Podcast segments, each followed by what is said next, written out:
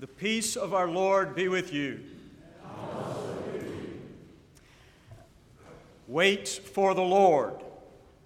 Be strong, and let your heart take courage. Wait for the Lord. With those words, the one who wrote this morning's psalm invites us all to hold on to hope in every circumstance and situation. Wait for the Lord, says the psalmist. Of course, as is always the case when we are reading from the Psalms, it is important for us to remember that the Psalms were not written to be taken literally. The Psalms, after all, are poetry, Hebrew hymnody, synagogue songs set to temple tunes, chants and choruses to be sung in the house of God by the people of God. All 150 of them own loan to Northminster from Beth Israel. And this one is one of the best ones, with its confident first verse The Lord is my light and my salvation. Whom shall I fear? Of whom shall I be afraid? And its hope filled last verse Wait for the Lord. But between its confident first verse and its hope filled last verse, Psalm 27 is not all sweetness and light. To the contrary, it appears that the one who wrote this morning's psalm had been going through something frightening, dangerous, sad, and hard. The one who wrote Psalm 27 speaks of enemies and adversaries, pleading with God not to forsake him, but to protect and shelter him from trouble and harm, which seems to be pressing in on every side. In fact, there is in this one psalm so much of both faith and fear, trust and trouble that some scholars have wondered if perhaps Psalm 27 was originally two separate psalms, which were later merged into one. A speculation which is based on all of that rather awkward back and forth in the psalm between faith and fear, trouble and trust. But on the other hand, one might also say that that somewhat awkward convergence of faith and fear, trouble and trust, far from being a flaw, is what makes this psalm a perfect fit for our lives. There is, after all, a long list of ways things can go wrong in this life. And while none of us will go through all of them, all of us will go through some of them. Not because it was God's plan for us to suffer, and not because God sends trouble to us or puts misery on us so that God can accomplish some hidden, unseen purpose. If God can throw out stars and roll out oceans, God can probably accomplish what God wants to accomplish in this life without bringing sorrow or destruction to any of us. No, pain and sorrow, struggle and suffering come to us not because God planned it for us, aimed it at us or sent it to us, but because we live in a world where beautiful things and terrible things happen every day. And if those beautiful and terrible things can happen to anyone, they can happen to everyone, including you and yours, and me and mine. And apparently, there are no exemptions for good behavior. There is just life. Life in a world which, as Thornton Wilder once said, is both awful and wonderful.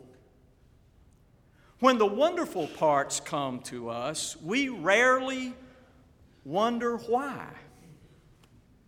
But when the awful parts come, we often do, which is completely understandable and natural and normal and probably even inevitable. But the longer you live, the more you know that the greater question, the question that might actually help us live more fully, deeply, and faithfully into whatever is left of life, is not why, but how. How are we going to go through what we did not get to go around? Now that life has taken a turn we never would have dreamed or imagined, how do we come to terms with life as it now is? Everyone is adjusting to some reality that will not adjust to them. How will we adjust to the reality that is not going to adjust to us? Those are questions for which there are no quick and easy answers. But while no one has all the answers for how best to make it through what we did not get to go around, many of the children of God have learned that part of the answer is found in the people who are with us, and part of it is found in the faith which is in us.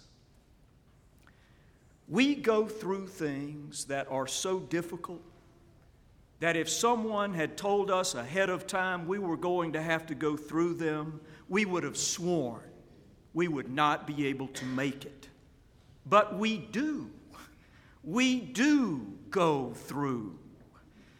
We do make it through what we did not get to go around, partly because of the people who are with us.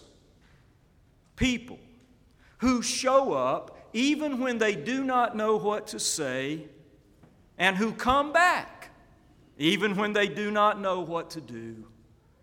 Their calls, cards, and casseroles small but clear embodiments of God's love and care. And then there are the prayers which other people pray for us.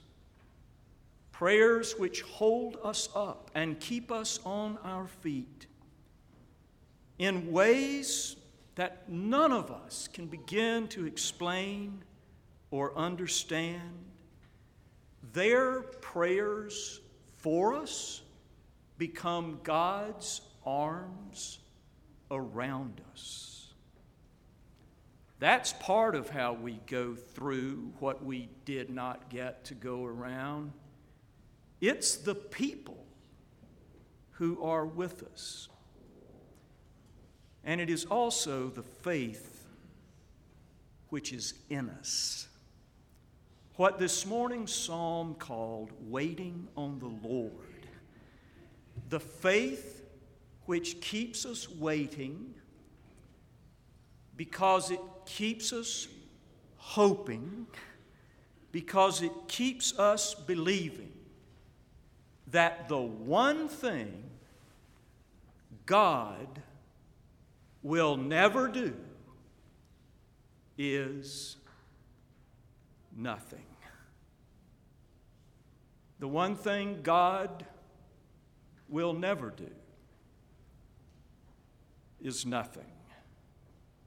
Because God always has something else, something more, something new yet to do.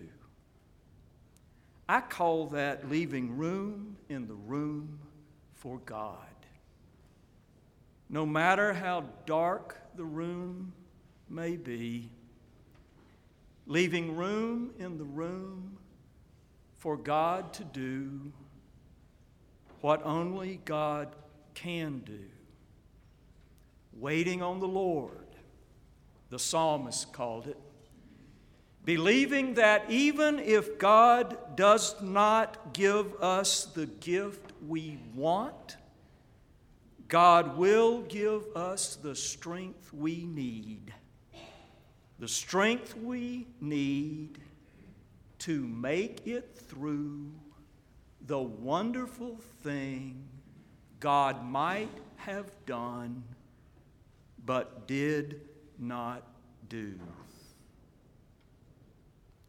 Or, as some wise soul once said, faith is what you have left when you don't get the miracle. That's the life of faith. Like this morning's psalm, it is not all neat and tidy, buttoned up, nailed down, seamless and smooth. Rather, like this morning's psalm,